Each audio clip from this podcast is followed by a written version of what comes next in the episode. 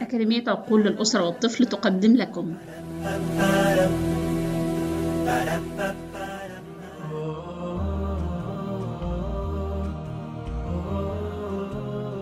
النصيحة 23 أن تجعله يساعدها في بعض المهام والمسؤوليات المنزلية الصغيرة وتشكره على ذلك.